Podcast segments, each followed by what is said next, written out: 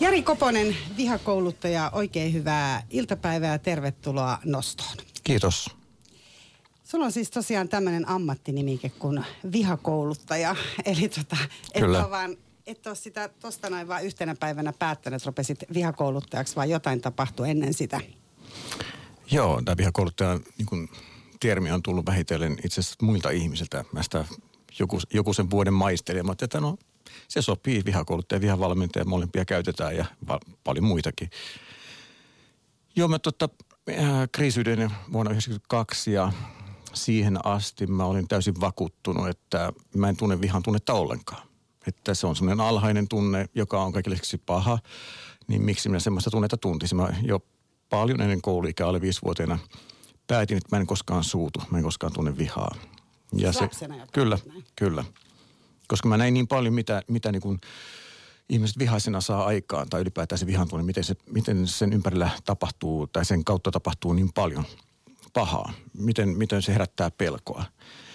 Niin mä niin kuin koin, että mulla ei mitään syytä enää niin kuin lisätä sitä pelkoa. Ja sitten kun mä omassa ö, lapsuuden kodissani koin vahvasti olevani niin kuin pikkusiskojen tämmöinen turvamies. Meillä on, meillä on niin kuin, äh, vähän reilun vuoden välein on synnytty ja nuorin, kahdesta nuoremmasta siskosta on kaksi puoli vuotta mua nuorempi.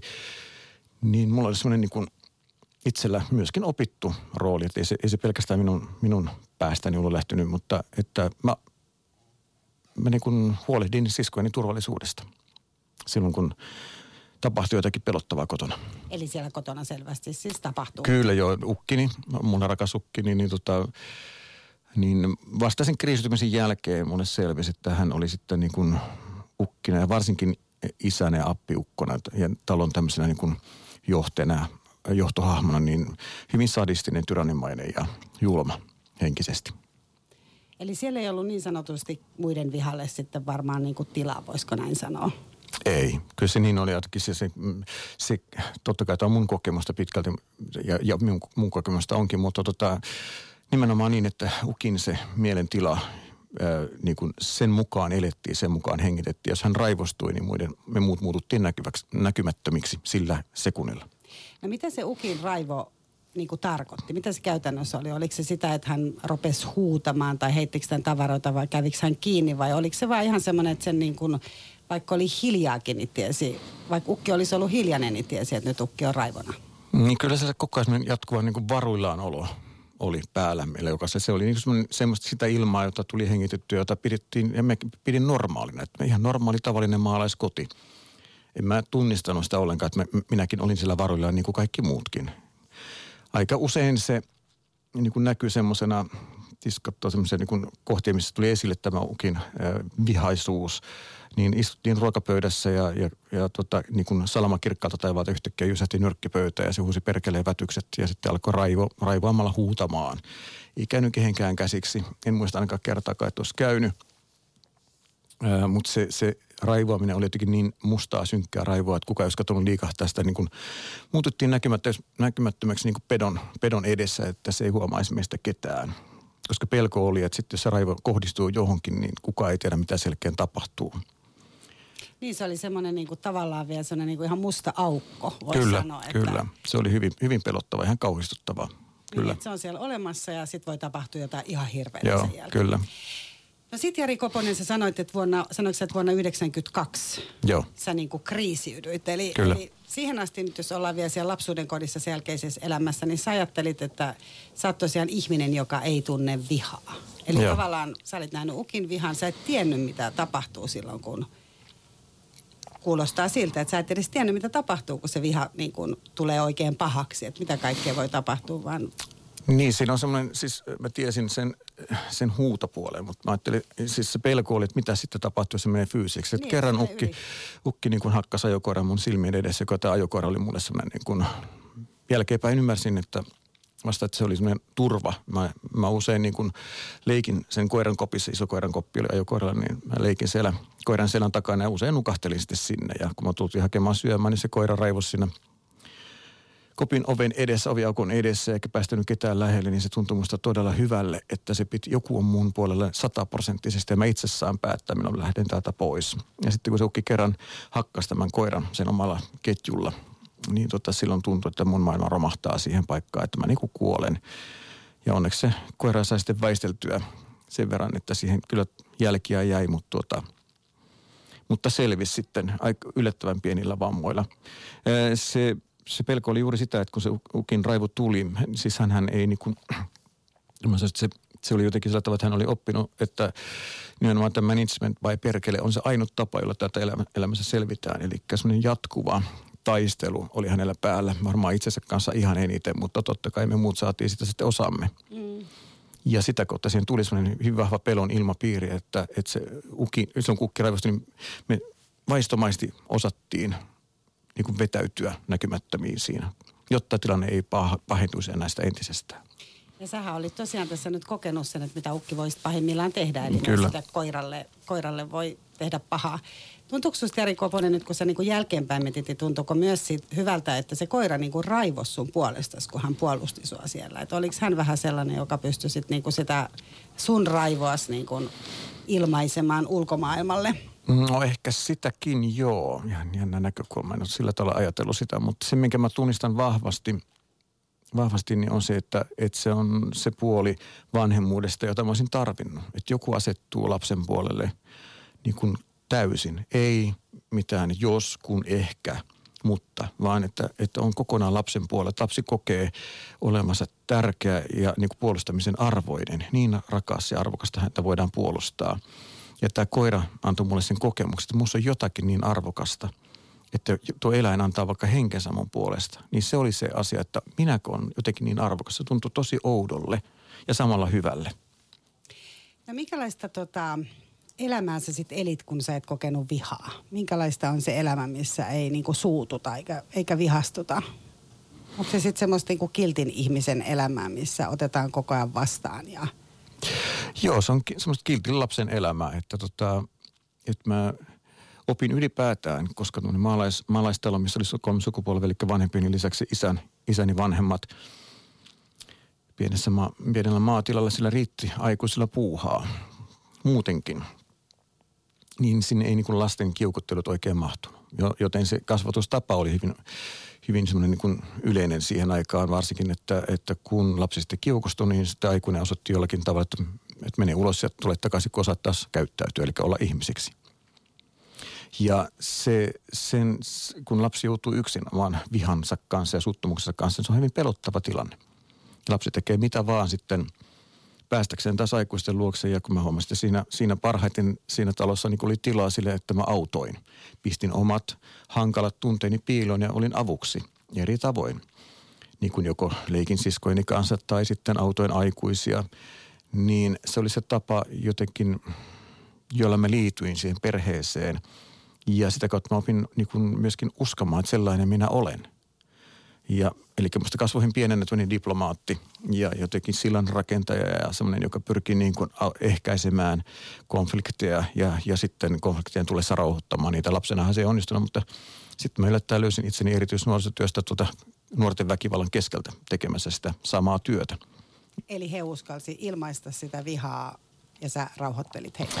Niin, siis kun, sit, kun se, se ää, tota, mä, miksi se tuntuu niin luontaiselle paikalle se nimenomaan katuväkivallan keskellä oleminen tai sen uhan keskellä oleminen, koska se oli niin kuin tunnemaisemaltaan, tunneilmastoltaan prikulleen sama kuin kotona.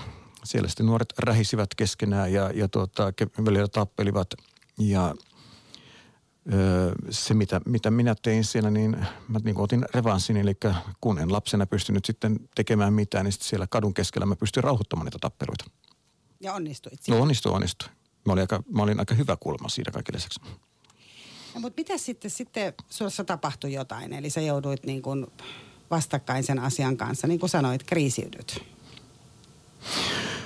Joo, se, on, se oli silloin, mä lähdin puoleksi vuodeksi Aasiaan vuonna 1991 reppumatkalle ja se oli jotenkin, mikään ei ole sattumaa, että se tapahtui semmoisella hetkellä, että mä itsekin tajusin, että kaikki ei enää mene niin kuin, kaikki on ehkä, ehkä kohdallaan mun niin kuin elämässä, että mut piti pakottaa vapaa-päivää pitämään, koska tota, mä en ymmärtänyt, että mä maalta kotoa sitä työtä tehdään silloin, kun sitä on, että erikseen tarvitse välttämättä vapaa-päiviä pitää. Niin tulee sitten, kun tulee. ja tota, jos mä, jos mä sitten pidin vapaa-päivää, niin se oli mulle semmoinen niin päivä niin kuin ap, niin vajoamista apatia. Niin mä en päässyt sängystä käytännössä ylös ollenkaan, niin kuin vasta myöhään iltapäivällä. Ja koska mä tiesin seuraavana päivänä pääsen taas töihin. Niin mä se, rupesin, sai se sai mut ylös, että ei mikään muu. Ja tota, koska en mä ymmärtänyt, että aikaa omalle itselle miten, niin se mun aika itselle oli treenaamista. Sitten mä kävin treenaamassa salilla, mä treenasin kamppailulla ja nimenomaan työnikin takia, että mä pääsin nopeammin sinne väliin ja pystyn niin kuin hoitamaan ne tilanteet turvallisesti. Niin se oli niin kuin se mun vapaa-aika. Ja tuota, mm, jos sitä ei ollut, niin mitä, mitä muuta tekemistä mulla sitten oli.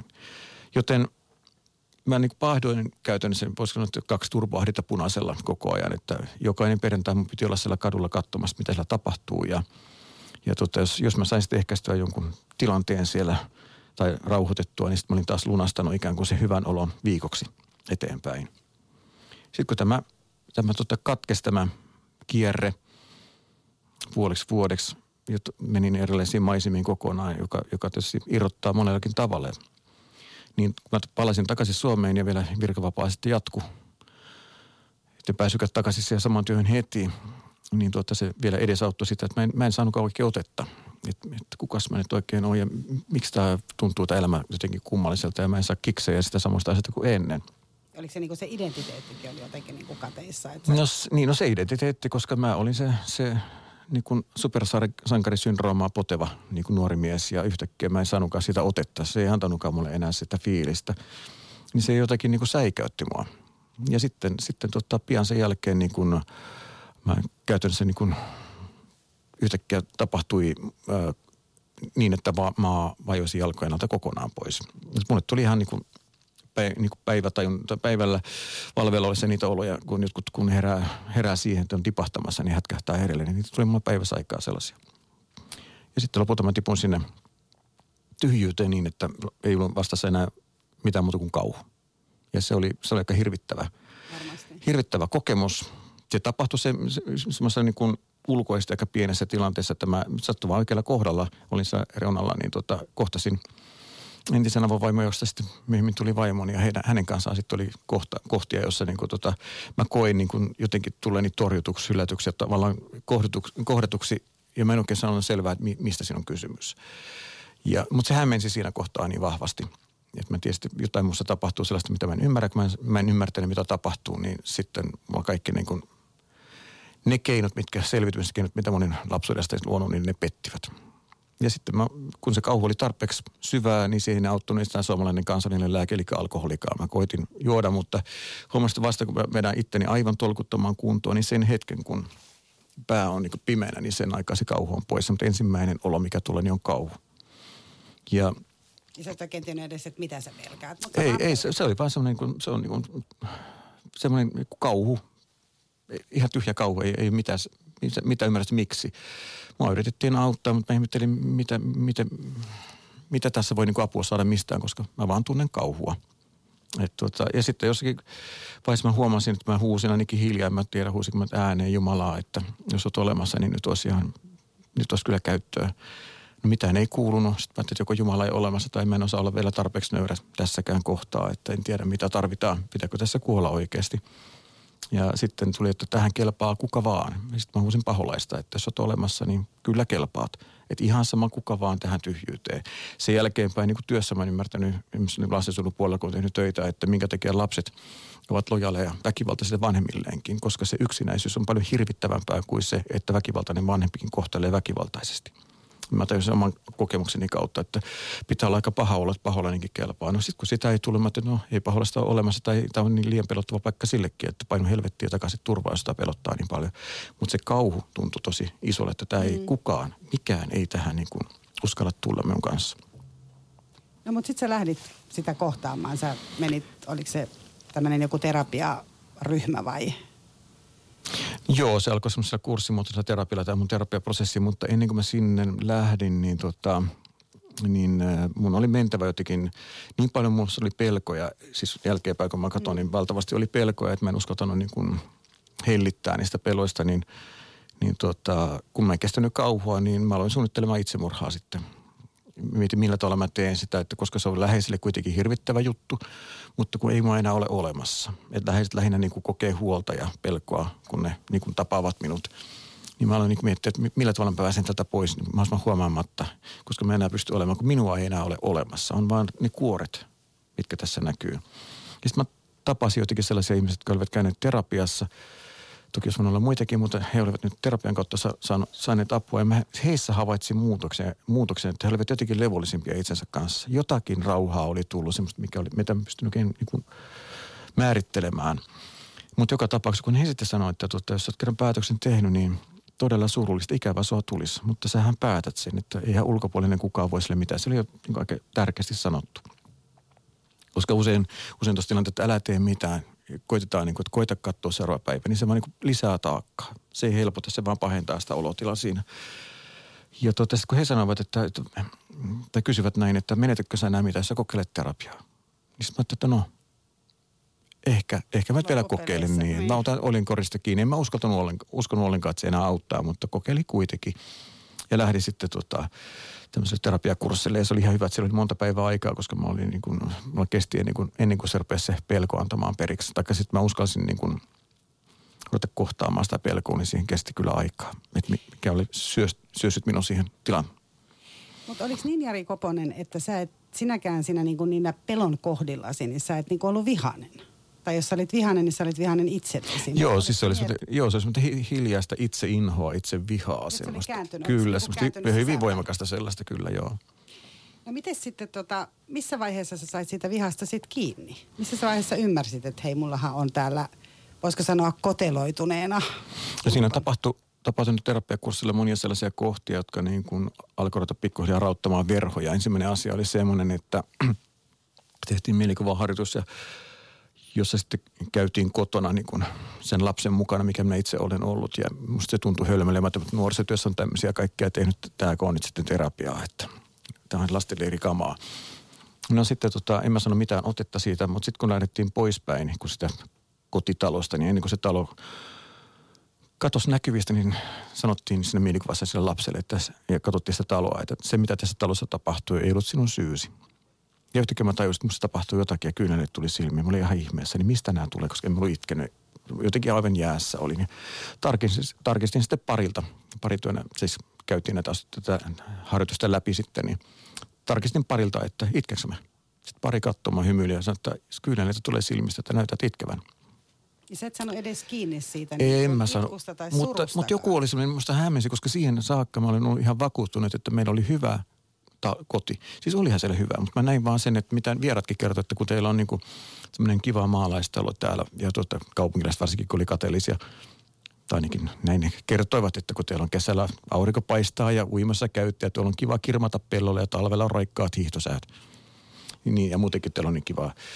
Niin eh, mä, mä niin kuin koen silloin, silloinkin kun mä siinä kriisissäni olin, että se vika on oltava minussa. Minussa on jotakin perustavaa laatua olevaa vikaa että kun mitään ongelmaa ei ole, niin mis, miksi mä siitä huolimatta olen tässä kauhussa. Niin, ja olen, niin.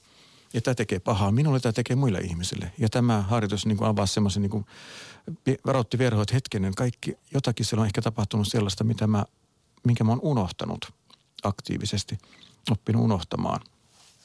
Ja sitten sitä avattiin joillekin harjoituksella enemmän niitä verhoja, kun tuli tämän tämmöisen vihatyöskentelyn aika, mikä on toiminnallinen tapa niin kuin lähteä tutustumaan omaan vihaan.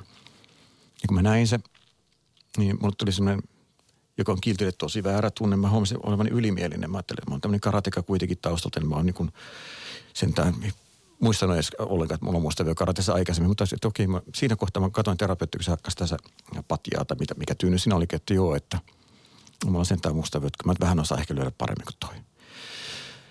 Mä mietin, mistä tämmöistä ajatukset tulee. Ei, mutta tota, ja se, se vähän hävetti mua. Ja tota, se tuli mun vuoro ja mä löin siihen. Mä että kyllä mä osaan sen verran niin kuin, että Aikidoakin on sen verran paljon, että mä vähän miekkaa osaan käyttää, että mä oon aika huono siinä, mutta täällä mä aika pro. Niin tota, terapeutti sanoi, että kyllähän sä saat lyödä, kun sä kerran osaat. Mutta Jari, sulla on täällä lupa tuntea vihaa, jos haluat. Mutta sun ei pakko. Niin tämmöisen nuorelle miehelle se oli, se oli pahinta, mitä voi sanoa, että, että on lupa tuntea, mutta ei ole pakko niin se sai mut niin kuin hämilleen Ja mun tuli, sitten selkeä mun tuli valtava häpeä. Silloin mä tunsin se häpeä, että mä menen maava alle, koska mä ajattelin, että tajusin, että mä niin kuin hain imartelua, niin kuin, että miehet kunnioittaa ja naiset ihastelee nuorta voimakasta miestä siinä. Että mä yritin niin kuin näyttää siinä, että kyllä ruutia on. Ja mä jäin niin kuin housutkin tuossa kiinni tästä yrityksestäni. Ja selkeä se tuntuikin yhtäkkiä, että mä en saa mitään aikaa, että mä lähdekö mä tästä pois. No kun kiltti olen, niin mä että no lyö nyt vielä muutaman kerran. Ja mä tuntui, että mä en saa mitään aikaiseksi, että, että tota, pamppu tuntuu tosi raskaalle, vaikka kevythän se oli. Löi muutaman kerran ja sitten räjähti. Sitten vaan niin kuin tulppa lähti. Ja sitten tuli niin kuin, vaikea niin kuin kuvata mikä se, mutta se oli vaan tuntui, kun tuli vuori sisällä olisi vaan niin kuin räjähtänyt. Ja sitten tuli ihan hurjana mulla meni ajanen paikan taju. Saman aikaan pelotti aivan äärettömästi ja saman aikaan helpotti vähintään yhtä paljon. Ja samalla hetkellä tajusin, kuinka tärkeää oli, että siinä oli se terapeutti, kuinka tärkeää oli, että oli muita ihmisiä, että mä olin yksin sillä hetkellä. Niin, että sä et niin kuin turvallisesti Joo. sitä vihaa. Ja se oli semmoinen niin kuin, mä olin pitkä aikaa hämmentynyt sen jälkeen, mutta mä tajusin, että, että tarve enää niin kuin tehdä itsemurhaa tai lopettaa elämää, niin se oli poistunut. Toki mulla oli paha olla, mutta mä tajusin, että hetkinen, tässä on jotain sellaista, joka niin kuin, johon mä haluan tutustua enemmän.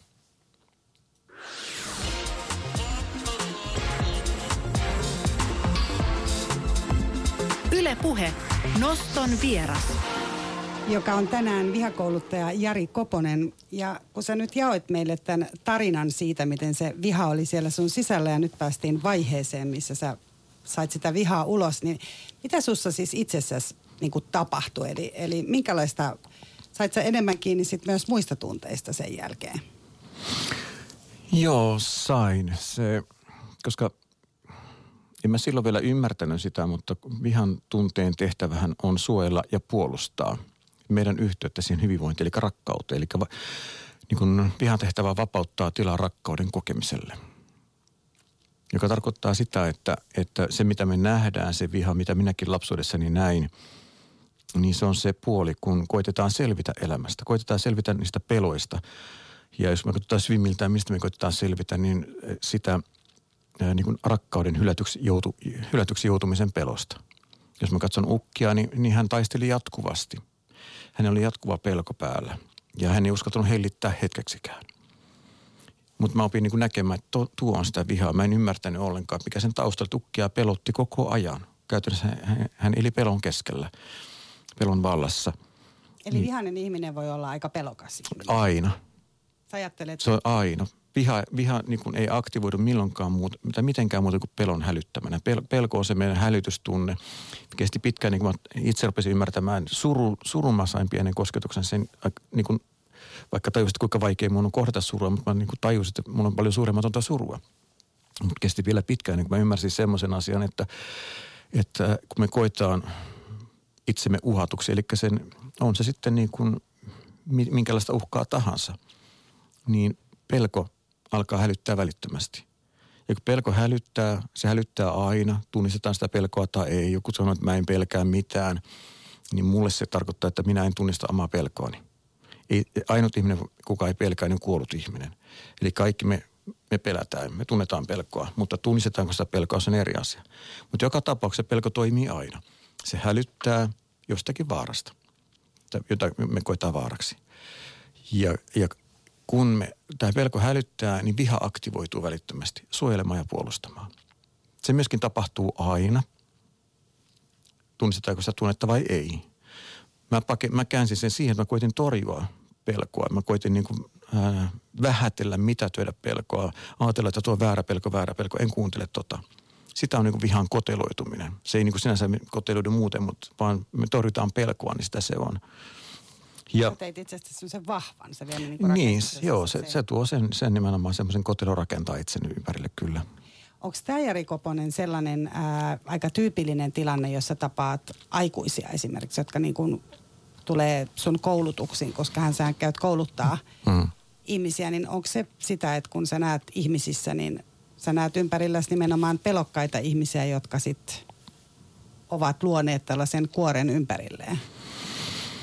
Vai minkälaisia ihmisiä no, sä joo, siis, ketkä sun kursseilla käy? Joo, no kyllä siis sillä tavalla, tota, mä näen, että joskus yksi, yksi terapeutti sanoi mulle, minusta sillä tavalla hyvin, kun olin omissa tuskissani oman terapiaprosessini aikana, kun tuntui, että mikä ei vaan niin tunnu helpottavaa, että tätä kestää, kun tätä pahaa olo rupeaa tulemaan ulos. Niin se jotenkin lohdutti mua siinä hetkessä, kun hän sanoi, että, että, että kunhan ymmärretään, että jokainen meistä käy lapsena tämmöisen niin kuin kujan juoksun läpi – joka tarkoittaa sitä, että oli tämmöisiä preeriäinteeniheimoja, mun mielestä oli preeriäinteeniheimoja, joilla oli tämmöinen tapa, että tota, ne antoi vihollissoturille kaksi vaihtoehtoa. Ne kiduttaa kuoliaksi välittömästi, tai sitten se soturilla on mahdollisuus yrittää paeta kujaa pitkin. Ja kuja muodostetaan kylän ihmisistä, joilla on kaikilla aseet. Jos se pääsee sen kujan läpi juoksemaan ja pystyy jatkamaan matkaa, niin kukaan ei lähde hänen peräänsä. Mutta haavoittuu varmasti, enemmän tai vähemmän että jokainen meistä lapsuudessamme haavoittuu. Semmoista ihmistä ei olekaan. Me ollaan kuitenkin inhimillisiä, rososia, keskeräisiä ihmisiä. Ja tota, ö, kun me haavoitutaan, tulee tämmöisiä tunnehaavoja. Mä kutsun tunnehaavoiksi, jotkut voi kutsua jollakin muulla nimellä, mutta, mutta se mulle niin riittävän konkreettinen. Niin, tota, niin ellei me niitä haavoja päästä hoitamaan, niin ne ei tule hoidetuksi, niin sinne ne jää ja arpeutuvat meihin. Joka tarkoittaa sitä, että meihin tar- tarttuu pelkoja – se on, on nimenomaan se haava tulee siitä, että, että mä koen jossakin tilanteessa, että mä tulen hylätyksi. Mua ei hyväksytäkään sellaisena kuin mä olen. Jotka, jotka lähtee ihan siis sellaista, sellaista asioista kuin ä, turha pelko. Ei ole mitään pelättävää. Reippaasti vaan, ei tässä ole aikaa. Kaikki tämmöiset, niin kun, ei mulla ole nyt sinulle aikaa. Tämä on jotakin tärkeämpää tekemistä kuin sinä. Eli tarkoitatko sitä, että siinä pitäisi esimerkiksi lapsen kohdalla vanhemman pitäisi, jos lasta pelottaa, niin pitäisi pysähtyä siihen kohtaan ja kuunnella se, että joku pelko siellä nyt on ja hyväksytään tämä sen sijaan, että sanoo, että hei nyt reippaasti vaan. Jos, vaan ky- kyllä se on, että, joo, siis äh, turhaa pelkoa ei ole kun me se ymmärretään, niin meidän suhde pelkoon muuttuu sillä hetkellä. Ei se tarkoita sitä, että se aina muistaisi. Mäkin niin kuin paraskin puhuja suutirin lapsille kenkiä, jos omat lapset sanoisivat, miten paljon mä osaisin heidän pelkojaan kunnioittaa, niin no välillä ehkä osasin, mutta aika paljon en osannut. Niin tota, mutta, mutta joka tapauksessa, että aina kun pelkoa ei, se jätetään, niin kun se ohitetaan, sitä ei kunnioiteta, niin se jää meille sisälle kokemukseksi. Joten kaikki, jotka tulee vihatyökursseillekin, ovat pelokkaita ihmisiä. Joiltakin osin. Meillä, joka, niin, meillä kukaan niin kuin mustavalkoisia mihinkään suuntaan. Sitten on niitä pelokkaita ihmisiä, jotka eivät tule vihatyökursseille, mutta ei ole sellaisia ihmisiä, jotka, jotka eivät ole pelokkaita. Mä en ole tavannut No tähän mennessä en ole vielä ainuttakaan. Mulle saa ilmoittautua, jos joku sanoo, että mä olen niin täysin tasapainossa. Mä koen olevan rakas ja turvassa, turvassa koko ajan. Mulla on niin kuin levollinen, rauhallinen olo. Olen tavannut ihmisiä itsekin joskus ennen kristymistä. Oli varmaan sen olo, niin kuin mä kaiken näköisiä mielenharjoitteita tein uskottelin itselleni, mutta todellisuudessa mä olin kovin kaukana siitä. Mä en uskaltanut edes kohdata niitä pelkoja. Eli jokainen meistä, jokaisella meillä on niitä tunnehaavoja, jos on paljon pelkoja. On sitten niitä ihmisiä, jotka niinku uskaltaa tunnistaa niitä, tunnustaa niitä ja vielä uskaltavat lähteä niitä hoitamaan. Ja vihatyökurssi on yksi tapa hoitaa näitä tunnehaavoja. No miten sitten, kun on se vihatyökurssi ja ihmiset on siellä, niin miten te, miten te tätä niin kuin siellä hoidatte? Tai miten yksityinen ihminen, sanotaan nyt, että, että ihminen, joka kokee pelkoa ja vaikka suuttuu tai sitten, tai kokee sitä suuttumusta sen jälkeen, miten sitä voisi niin kuin lähteä purkamaan? Myös sitä, että jos on sellaisia niin selittämättömiä oloja. Siellä on varmaan siellä sunkin mm. sellaisia ihmisiä, jotka ei heti saa ehkä kiinni edes siitä niin Joo. aavistus, mm. että mm. tämä ehkä voi liittyä johonkin vihaan, mutta tota... Joo. Nyt se, se, se, no joo, tässä on, on monta, monta, monta vaihtoehtoa, mitä lähtee vastaamaan, mutta se, mitä vihatyökurssilla tehdään, niin käytännössä, kun me ymmärretään, että viha aktivoituu pelon hälyttämänä, pelko aktivoi vihaan, niin silloin me on niin kuin luonnollista, että aletaan niin kuin tutustua pelkoon. Me ajatellaan, että viha on se tunne, mihin me nyt tutustutaan täällä. Toki sekin on, mutta, mutta jos me jäädään vain pelkästään vihan tunteeseen tutustumiseen – niistä ja se jää tämmöisessä elämyksi, elämyksi niin kuin tota, tapahtumaksi. Fiilistellä vähän vihaa. Ja, ja kun jotkut, jotkut puhuu sitä hyvinkin vahvasti, että vihan purkaminen lisää vihaisuutta, niin silloin tapahtuu juuri näin. Että jos vihaa puretaan ilman, että kohdataan sen takana olevat tunteet, joita on pelko, suru nyt etunenässä siellä niin kuin puhtaimmillaan, jos katsotaan sitä, mitä sillä on, niin tota, se, siitä tulee vaan tämmöinen elämys, tapahtumatilanne – ja silloin se on semmoista, että se, se on vähän niin kuin painikattilasta pääsisi höyryä ulos, mutta kun sitä syytä ei lähdetä hoitamaan sitä, niin sitä tulee lisää sitä painetta ja, ja se, se lisääntyy se paine. jos mä ajattelen omaa kamppuiluiden taustaa, niin, niin tota, kyllä mä oon säkkiä hakannut. Voisi kuvitella, että, että jos se säkkiä hakkaamaan se viha lähtee ja mä saan sekä se tasapainon, niin sen olisi pitänyt toimia. No ei, ei toiminut. Tapahtui juuri päinvastoin. Eli se tapa, niin kuin sanoo, vihan purkaminen lisäsi vihaa. Kun raivo pääsi, niin hakkasin, vaikka en tunnistanut sitä raivoa sillä hetkellä. Mut eikö se, Eli jos, pelko, pelko on tutustuminen.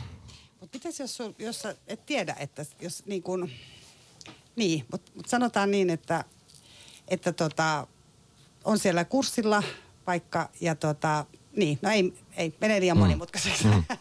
Eli tota, mutta siis yksi tapa siis lähteä niin tu, oikeastaan niin tutustua niihin tunteisiin on se, että et, tai siis että sä vaan tutustut niihin tunteisiin. Se on se niin kuin se tärkein asia. Mutta jos ei mm. niistä saa kiinni. No siis se, niin kuin, miten tut, tunteisiin tutustuminen tapahtuu silleen, niin kuin ainakin mä koen, että to- että se voi toimia, niin me tarvitaan turvallisia vuorovaikutustilanteita. Eli se, että me yritetään omassa päässämme muuttaa joitakin asioita, niin se on juuri kun nyt tässä joulu lähestyy ja sen jälkeen alkaa taas painon, painonhallintajutut, niin kun vain päätät, niin sittenhän se paino tipahtaa, eikö niin? Ja sitten me ihmetellään, kun se paino ehkä tippuu, saadaan hyvät kiksit siitä ja kohta se on tullut takaisin sieltä. Öö, kun nämä valinnat ei tapahdu sillä tasolla, niin päätöksen tasolla, niin jos me niin kun käsitetään se, että, että suhde tunteisiin vahingoittuu lapsuudessa, kun me ollaan tekemässä, tekemässä vanhemmuuden kanssa, mikä ympäröi meitä. Ja vanhemmuutta on kaikki se auktoriteetti, josta la- lapsi on riippuvainen. Omat vanhemmat aika usein ovat isossa tai keskeisessä roolissa siinä, mutta kaikki muutkin auktorite- auktoriteetit, muut lapset jopa, joiden hyväksyntää lapsi tarvii. Niin se tarkoittaa sitä, että, että näissä, näissä suhteissa tapahtuu hyviä asioita, mutta tapahtuu myöskin niitä asioita, missä me vahingoitutaan, jossa me joudutaan torjutuksi. Ja ellei me niin kuin löydetä, kohdata uusia vuorovaikutussuhteita, semmoisia turvallisia, jossa se nimenomaan se tarve, se tunne tulee kuulluksi, ymmärretyksi, hyväksytyksi ja lohdutetuksi, niin me jatketaan sitä. Me voidaan psyykata ihan rauhassa miten vaan. Me voidaan selviytyä jossakin kohtaa ehkä hankalista tilanteista, mutta se, että jos me ei niin kuin uskalleta hakeutua turvallisiin vuorovaikutustilanteisiin, on ne sitten ammattilaisia tai ei. Se on sitten jokainen itse valitsee sen, mikä toimii itselle parhaiten. Eli esimerkiksi terapeutti. Esimerkiksi tai- terapeutti, tai joo. Niin, niin silloin, se, silloin me niin kuin, se on vähän sama asia kuin, että, että joku sanoo, että mä en halua, mä en halua lähteä puhumaan näistä asioista kenenkään kanssa. Niin se on sama kuin, että mä haluan opetella uimaan, mutta mä haluan mennä veteen.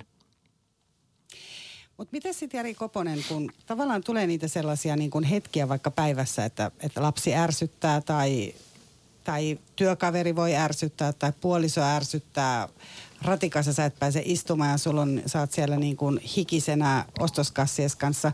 Miten niin kuin sellaiset kohdat, koska tavallaan se, että jos se on, niin kuin, jos on ihan vaan niin kuin vihaa, mm. siinä ei ole edes niin kuin sitä pelkoa, vaan se, että joku sanoo sulle rumasti – niin miten, miten sä niin kuin neuvoisit, että miten me niissä kohdissa, koska jotta me kuitenkin niin kuin vastataan sille ihmiselle eikä oteta sitä vihaa itseemme, niin miten, miten sä neuvot, että pitäisi tehdä, että ol- olisi niin kuin rakentava, hyvä tilanne kuitenkin?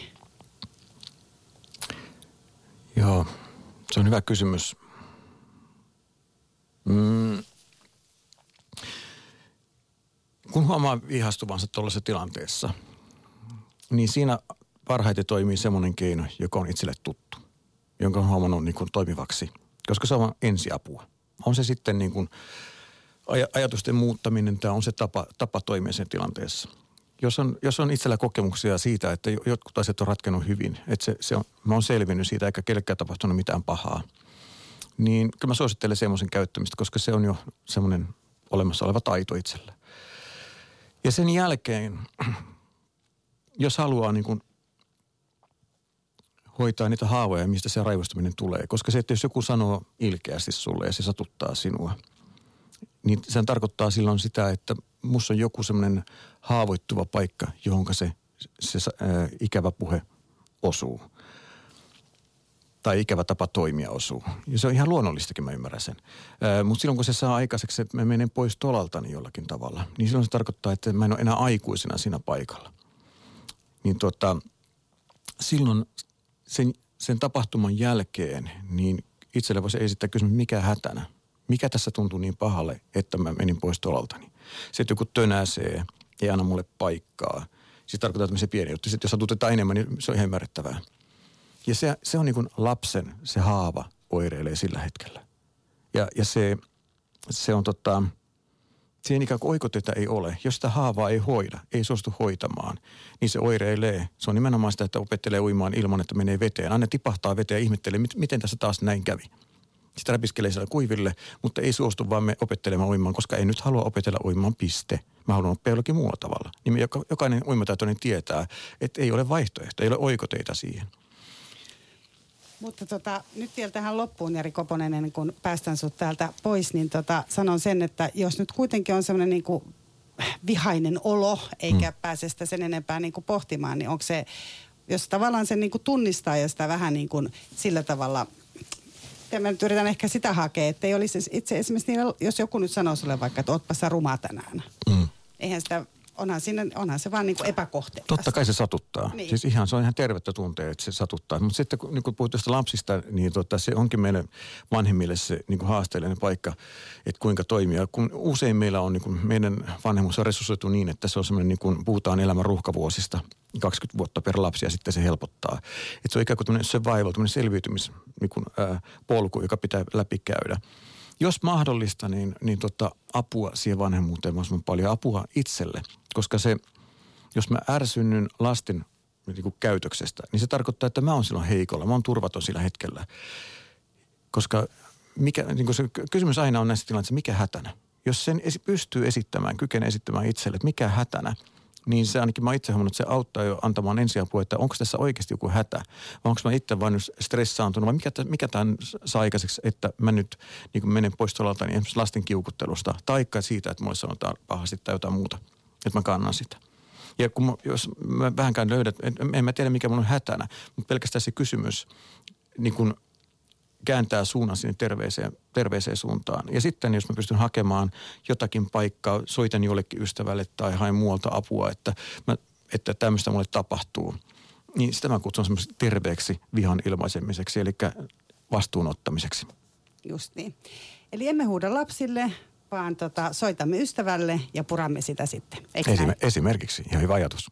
Hyvä. Kiitos Jari Koponen vierailusta täällä Nostossa. Kiitos.